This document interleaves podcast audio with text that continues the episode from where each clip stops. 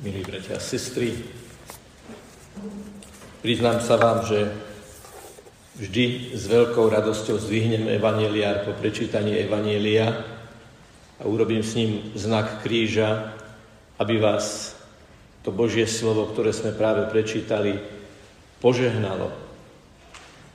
Lebo tá ozdobná kniha nie je len niekoľko gramov kvalitného, lesklého, kriedového papiera, s nádhernou väzbou, ale to slovo, ktoré je tam napísané, je živé slovo. Živé slovo je preto, že je inšpirované živým svetým duchom. A živé slovo je to preto, že má v nás živého spojenca to slovo a to je duch, ktorý pôsobí aj v nás. To je veľmi dôležité a fascinujúce, že duch, ktorý inšpiroval slovo Evanielia, živé slovo Svetého písma, je ten istý duch, v mene ktorého sme boli pokrstení. A preto pri každom zbožnom čítaní Svetého Evanielia je to čosi, čo nás môže zasiahnuť tu a teraz v živej hĺbke nášho aktuálneho vnútorného rozpoloženia. A preto aj práve prečítané slovo, otázky a odpovede, ktoré v tom texte uznievajú, sú niečo, čo myslím všetci cítime, nezostáva len ustrnuté v dejinách pred 2000 rokmi, 1400 kilometrov odtiaľto, ale odtiaľto prichádza k nám ako živá výzva pre ľudí, ktorí žijú v roku 2023 a ktorí prichádzajú v prvom mesiaci, posledný deň prvého mesiaca tohto roku, aby sa modlili a aby rozímali. Taký ten prvý dojem, ktorý máme z toho prečítaného evanelia, je s akou samozrejmosťou sa učeníci pýtajú na Božie kráľovstvo. Oni sa nepýtajú, či Božie kráľovstvo je alebo nie je. Oni neriešia, či máme alebo nemáme, či veríme alebo neveríme v to, že jestuje Božie kráľovstvo. To je pre nich úplne samozrejmá vec. Oni sa už pýtajú na to, kto bude väčší a kto bude menší v Božom kráľovstve. A to je to prvé, ten prvý apel na moderného človeka, aj na nás, či si uvedomujeme, že raz sme pozvaní prísť do Božieho kráľovstva ako Božie deti. Môžeš si to povedať. Som Božia dcéra a som Boží syn, som Božie dieťa. To je úžasné posolstvo, že my môžeme povedať, že sme Božie deti. V istom období ma dokonca trošku až provokovala veta evangelistu Jána, kde hovorí, že máte moc stať sa Božími deťmi. Ako môže byť v jednej vete slovo aj dieťa, aj moc. A to dnešné evanelium nám na to odpovedá. Lebo dieťa, dieťa je vzťahový titul. Keď povieme dieťa, okamžite nás nápadne otec a mama. A keď povieme Božie dieťa, okamžite nás nápadne Boh Otec. A okamžite nás nápadne Panna Mária, pomocnica, ktorú Boží syn nám dal z kríža do daru. A čo teda znamená mať moc stať sa Božími deťmi? V pokore uznať, že sme na Bohu závislí a zároveň nám Boh dáva jediný skutočne vnútornú slobodu a radosť. A zo života svätého Jána Boska je cítiť, vyžaruje to a vyžaruje to cez mnohé roky, cez stáročia, cez stáročie, aký bol vnútorne radostný a slobodný v tvorivosti a v nasadení pre Božie kráľovstvo. On túžil potom, aby mladí ľudia, ktorých sa ujal, ktorým obetoval život, o ktorých písal, za ktorých sa modlil, ktorými sa deň čo deň osobne, individuálne a konkrétne zaoberal, on túžil, aby raz dosiahli väčšnú spásu. Aby, aby raz to Božie synovstvo a Božie cerstvo, povedzme to tak, Božie detinstvo zažili v plnosti vo väčšnosti. Lenže my si to každý uvedomujeme, že ešte predtým je tu predsie neba. A to je pozemský život. To je krása i bolesť, radosť i utrpenie, ktoré prežívame, keď kráčame po cestách tohto života. A Dom Bosko založil spolok veselosti. To bolo jedno z jeho prvých diel, založiť spolok veselosti. Ale nebola to tá bujará, odbrzdená veselosť, ktorá vyprchá ako Coca-Cola, keď sa otvorí. Ale tá veselosť, ktorá má základ v radosti, zvedomia, že každý jeden deň, každú jednu minútu sa posúvame v čase od momentu nášho narodenia až po moment nášho, dúfam, že nečakáte slovo smrť, až po moment nášho druhého narodenia pre nebo. A preto mohol povedať v sile prítomného okamihu, v sile Božieho pôsobenia, že najdôležitejší človek na svete je ten, ktorý práve stojí predo mnou. Nebeské kráľovstvo nie je bralo, ktorého sa lakáme.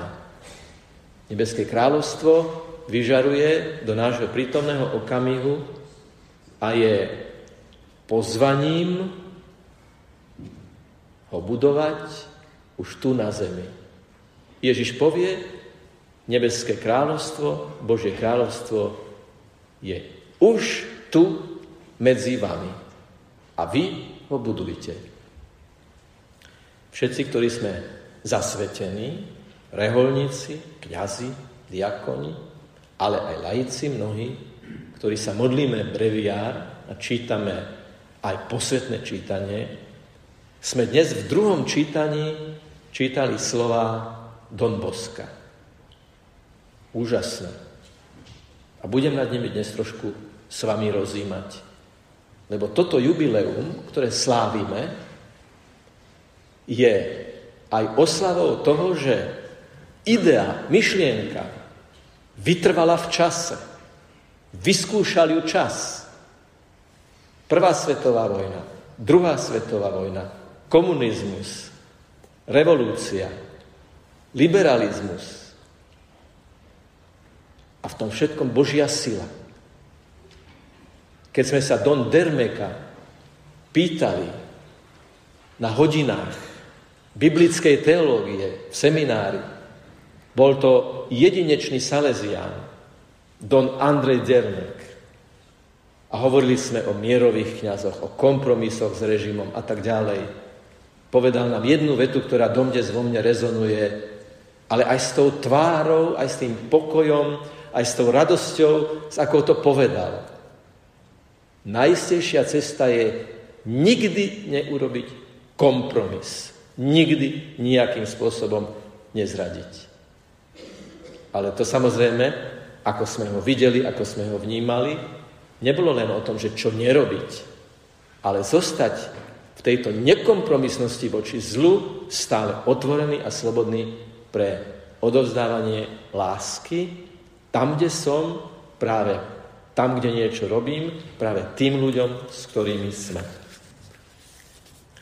Ako som dnes čítal ten text, možno máte aj vy tú skúsenosť, že Prečítate text, ale v tom texte vás zrazu zaujme jedno súvetie, ktoré ako keby našlo v srdci osobitný priechod, také špeciálne dvere, ako keby tie slova prenikli ešte viac do hĺbky. Aj preto, že sú výzvou, aj preto, že sú usvedčením a najmä sú cestou, ktorou chceme pokračovať. A tie slova znejú takto.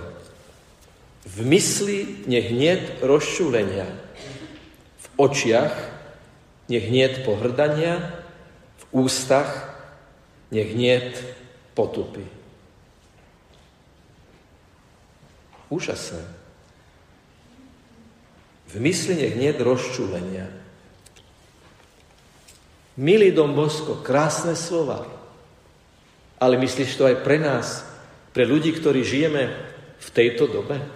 V tejto dobe popandemickej, vojnovej, utečeneckej, keď sa narúšajú najlepšie základy identity človeka v jeho základnej sebaorientácii? Naozaj by v mysli nemalo byť rozčulenia?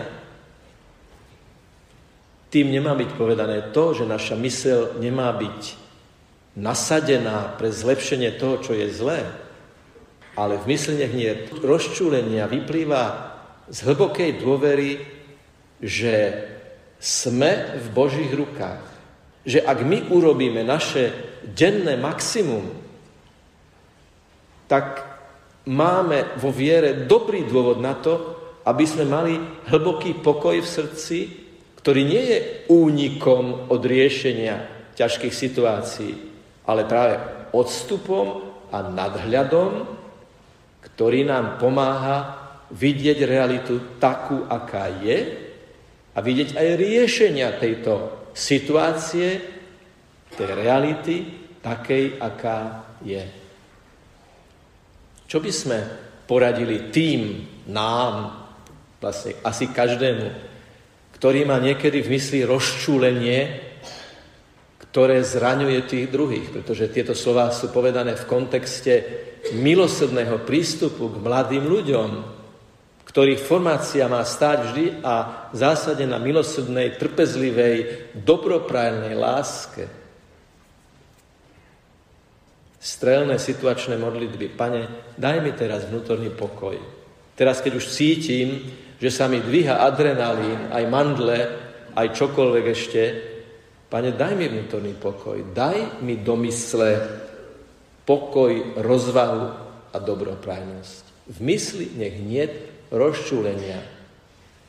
Nemyslíme si, že Dom Bosko žil v ľahšej dobe, ako žijeme my. Isté, že Najťažšia doba, najnáročnejšia doba je pre nás tým, že práve v nej žijeme. Ale aj Domosko žil zo svojej reálnej dobe. Ona nebola o nič jednoduchšia, ako je tá naša. A predsa uprostred tejto situácie hovorí práve z lásky k mladým ľuďom v mysli nech niet rozčúlenia. V očiach nech niet pohrdania ako sa na nás valí z médií niektorých, zo sociálnych sietí, pohrdanie, ponižovanie, potupovanie, osočovanie. Ako sa nám ľahko môže dostať pod kožu, že budeme niekým pohrdať, mysliať si, že sme lepší ako on. To nie je len o tom, aby na nás, na našich očiach nebolo vidieť pohrdanie, alebo, ale aby v biblickom zmysle slova boli oči okrom do duše, v hĺbke duše nikým nikdy nebudem pohrdať, lebo nemožno vychovávať, formovať, evangelizovať, apoštolovať, ak tými, ku ktorým som poslaný, akýmkoľvek spôsobom pohrdám a myslím si, že som viac ako oni. Ale ono to veľmi úzko súvisí, lebo ak v mysli nie je rozčúlenia z hlbokého ukotvenia v Bohu, tak potom v očiach nie pohrdania, pretože aj v zmysle dnešného evanielia aj ty si Božie dieťa, aj ja som Božie dieťa, aj ty si Boží syn a dcéra, a ja som Boží syn a sme na jednej lodi. A napokon v ústach nech niet potupy. To, čo je v hĺbke mysle, A to, čo sa potom odráža cez oči, napokon má byť aj v našich slovách. Nech nie potupy. Slovo má obrovskú váhu. Všetci máme tú skúsenosť, že jedno jediné slovo môže spôsobiť, že sa niekto rozplače, ale jedno jediné slovo môže spôsobiť, že sa niekto upokojí, usmeje, nájde sám seba. A my kňazi vieme, čo znamená vyslovovať slova sviatostného rozrešenia a sviatostného premenenia. To sú tie najúčinnejšie Božie slova, ktoré premieňajú svet. Lebo Eucharistia a rozrešenie, ktoré boli zásadným prostriedkom domboskovej formačnej, ako to nazveme, formačného spôsobu, bolo premenenie chleba a premenenie hriešnika premenenie vína a chleba eucharistického a premenenie hriešnika. Rozrešenie, Božie milosrdenstvo. Ústach nech nie potupy, podporný prístup. Každé slovo, ktoré poviem v akejkoľvek forme komunikácie, by toho druhého človeka malo vždy pozdvihnúť. Nech je to ktokoľvek. Ako sme veľmi vďační kňazom, ktorí vedia povedať takéto slova, alebo animátorom, a rodičom, a starým rodičom a komukoľvek, kto vie slovami dvíhať. Pretože v jeho očiach nie je pohrdania, v jeho mysli nie je rozčúlenia, lebo je tam Božie kráľovstvo, je tam ten Boží pokoj, ktorý vyplýva práve z hlbokého ukotvenia v Ježišovi Kristovi. Ak by sme mali úplne najjadrnejšie povedať, v čom je riešenie, sú to dve slova. Ježiš Kristus, živý, výťazný, účinný prítomný a Dombosko bol plný Boha a preto jeho posolstvo bolo nadčasové, nadpriestorové a my tu dnes u Salesiánov jubilujeme a slávime a ďakujeme za to dielo, ktoré žije a ktoré bude pokračovať. Ak dovolíte, budem aj osobný. Veľmi rád chodím birmovať k Salesiánom, pretože salesiánske birmovky na nich je veľmi cítiť, ako individuálne sa kňazi a animátori a tí, ktorí sú tým poverení, starajú o tých jednotlivých mladých ľudí. A preto, či na Miletičke alebo na Trnavke, je to stále o Birmovke, kde tí mladí ľudia sú zorientovaní, že o čo ide. Slovo zorientovaný pochádza od slova orient, Slovo orient znamená východ, slovo východ znamená východ slnka a to už je Ježiš, to svetlo, ktoré stále vychádza. Neviem, či je to pravda, ale ak to nie je pravda, je to aspoň symbolická legenda, že keď Salesiáni, kompetentní, chodili po Trnávke, ktorá sa v tom čase volala Dornkapel, a vyberali miesto, kde by mohol byť kostol a kde by teda mohli byť tie patričné budovy. Údajne nejaký chlapec, ktorý tam videl takých cudzích ľudí sa prechádzať, do nich začal házať kamene. A vtedy mal povedať ten, ten brat, Salesian, ten Don, neviem, jak sa volal, mal povedať, aha, tuto to postavíme. Kde do nás chlapec hodil kameň. Neviem, či to je pravda, ak to nie je pravda, je to predstaviteľné, že takéto sa mohlo stať, ale je to veľmi symbolické v tom, že vždy tam, kde sa hádžu kamene, my neháčme kamene, ale prinášajme lásku. Tento svet veľmi potrebuje lásku. Tento svet veľmi potrebuje mysel, ktorá sa nerozčuluje, oči, ktoré nepohrdajú a ústa, ktoré nepotupujú, ale dvíhajú. Možno pri týchto slovách vás napadlo, viete, ale to je veľmi náročné.